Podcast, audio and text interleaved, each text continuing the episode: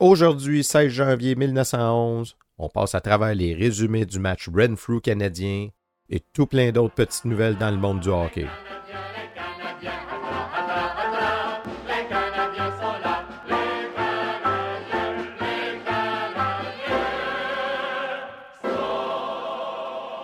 Bonjour à toutes et à tous, bienvenue à la revue de presse du Canadien de Montréal du 16 janvier 1911, une présentation de Raconte-moi mes ancêtres. On se souvient que le Renfrew rendait visite aux Canadiens le samedi 14 janvier 1911. Mais avant de passer au match, sachez que le Ottawa a battu le Québec par un score de 13 à 5. Un match rude où Joe Hall a eu l'épaule disloquée. Mais maintenant, passons au match qui nous intéresse. L'alignement partant pour le Renfrew, Lindsay dans les buts, McNamara au point, Taylor au couvert, Rowe comme rover, Smith à l'aile droite et les frères Clegorn occuperont la position d'aile gauche et de centre ce soir. Maintenant pour le Canadien. Dans les buts, Georges Vézina. Au point, Jack Laviolette. Au couvert, Didier Pitt. Rover, Newsy Lalonde. À l'aile droite, Art Bernier. À l'aile gauche, Skinner Poulain. Et au centre, Eugène Payan. Alors on se demandait si Newsy et Jack étaient pour être de l'alignement, et eh bien c'est chose faite. Étonnamment, je n'ai pas la liste des officiels pour le match de ce soir. Le match a eu lieu le 14 janvier, mais on est dans les journaux du 16 janvier. Je vous lis la description dans Le Devoir et ensuite je vous lis le résumé du journal Le Canada. Ce match est une présentation de Raconte-moi mes ancêtres. Raconte-moi mes ancêtres, la chaîne YouTube où l'on vous raconte l'histoire de vos ancêtres. Le jeu. Première période. Au signal de l'arbitre, la Lalonde s'empare du caoutchouc, fait plusieurs passes, lance de loin et manque. Le jeu se tient au centre. Sur une passe de Bernier, la Violette fait une longue et rapide course et en tombant passe à Lalonde qui lance, mais Lindsay a l'œil ouvert. Le jeu commence au centre, mais il s'ensuit plusieurs hors-jeux. Renfrew joue une très belle partie. Après quelques belles passes en face des buts de Vizina, Smith compte le premier point pour Renfrew. Le jeu est plus lent à la reprise et le Canadien semble jouer avec peu d'entente. À tout instant, sa défense est appelée à débarrasser son terrain envahi par le Renfrew. La Violette et Vizina jouent une grande partie. Pitt n'est pas dans son assiette. Taylor déjoue à plaisir toute la ligne du Canadien.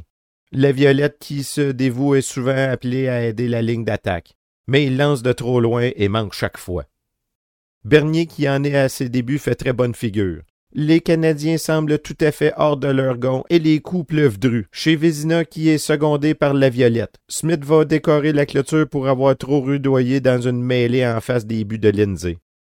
Après une superbe course, Newsy Lalonde s'améliore et commence à se distinguer, mais pour une légère offense, Payan est envoyé au repos cinq minutes. Deuxième période. Les Renfrew sont les premiers sur la glace. Au lancer du caoutchouc, Lalonde s'en empare. Il passe, mais Taylor intercepte. À la suite d'un hors-jeu, il reprend de nouveau, mais le Canadien n'est pas à la hauteur. Renfrew joue tout autour de l'équipe locale. Taylor passe à l'équipe entière, mais perd à qui passe à Lalonde. Newsy compte pour le Canadien en 1 minute 3 secondes. Le score est maintenant de 1 à 1. Pitt joue admirablement et se rajette autour des buts de Vizina qui est souvent mis à contribution. Le caoutchouc est sur le territoire du Canadien, mais il n'y colle pas. La Violette fait une nouvelle course sensationnelle, mais sa tentative vient se briser de nouveau sur la muraille infranchissable qu'est Lindsay. L'enthousiasme est à son comble quand quelques secondes après, Lalonde compte le deuxième point pour le Canadien.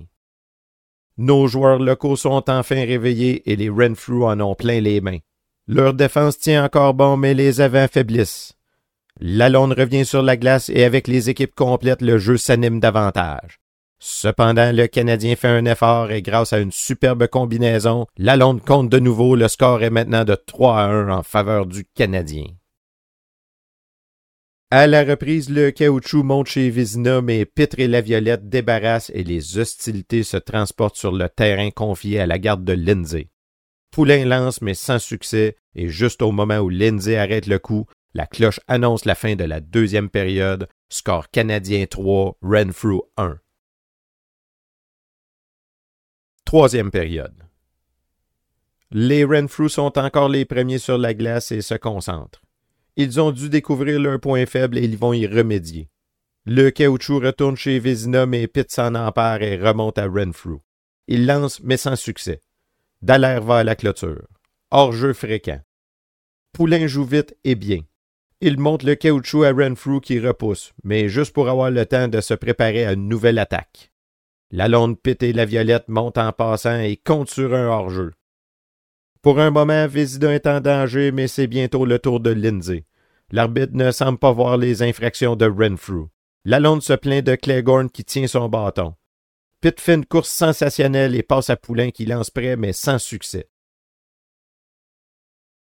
Taylor voit son étoile pâlir devant la violette et Pitt paralyse Rowe. Les hors-jeux se multiplient. Les Canadiens ont repris leurs anciennes vigueurs et jouent avec entrain. La partie à ce moment est très rapide et le caoutchouc vole d'un but à l'autre sans arrêt. O'Clegorn caresse la tête de Poulain et est mis en pénitence. Dallaire fait une course superbe en passant quatre hommes, mais il perd à la défense de Renfrew. Le caoutchouc revient chez Lindsay. Plusieurs coups sont lancés, mais sans succès. À la suite d'un hors-jeu, le caoutchouc est lancé en face des buts de Renfrew. Dallaire qui le reçoit lance rapidement et compte pour le Canadien. C'est maintenant Canadien 4, Renfrew 1. Immédiatement après, Vizina est appelé à repousser un coup dangereux. Le jeu se transporte sur le terrain adverse et Lindsay fait deux arrêts sensationnels. Lalonde remonte à Renfrew mais perd à Smith et lance près des buts des visiteurs. Mêlé en face des buts de Vizina, mais le terrain est vite déblayé. Dallaire qui perd sa chaussure et cause d'un arrêt. Le jeu recommence, mais sans plus d'intérêt, car les Renfrew sont played out, brûlés. Leur défense seule s'est bien comportée jusqu'à la fin. Après un hors-jeu, le jeu prend près du territoire de Vézina, mais il se transporte rapidement chez Lindsay qui lutte vaillamment. Au milieu d'eux.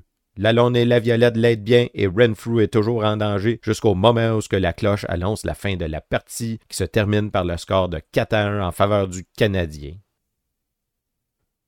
Une autre victoire pour le Canadien qui, pour la première fois de son existence, occupe maintenant le deuxième rang.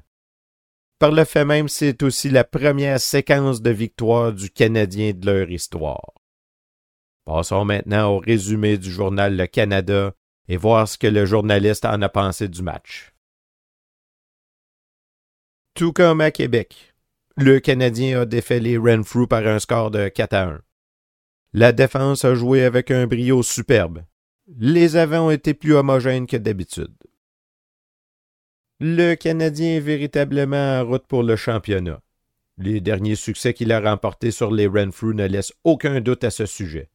Notre club, car il est bien le représentant des Canadiens français chez les professionnels, s'est complètement joué des pros réunis à grands frais par le millionnaire Ambrose O'Brien sous les couleurs de Renfrew.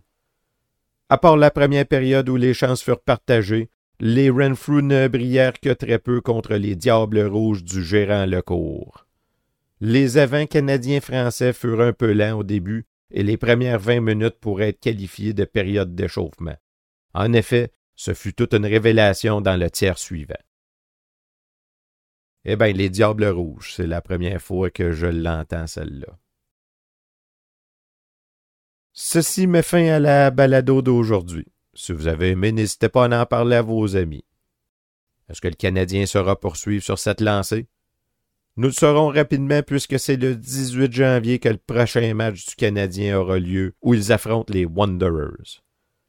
Mais on se revoit avant ça, demain pour la revue de presse du Canadien de Montréal du 17 janvier 1911.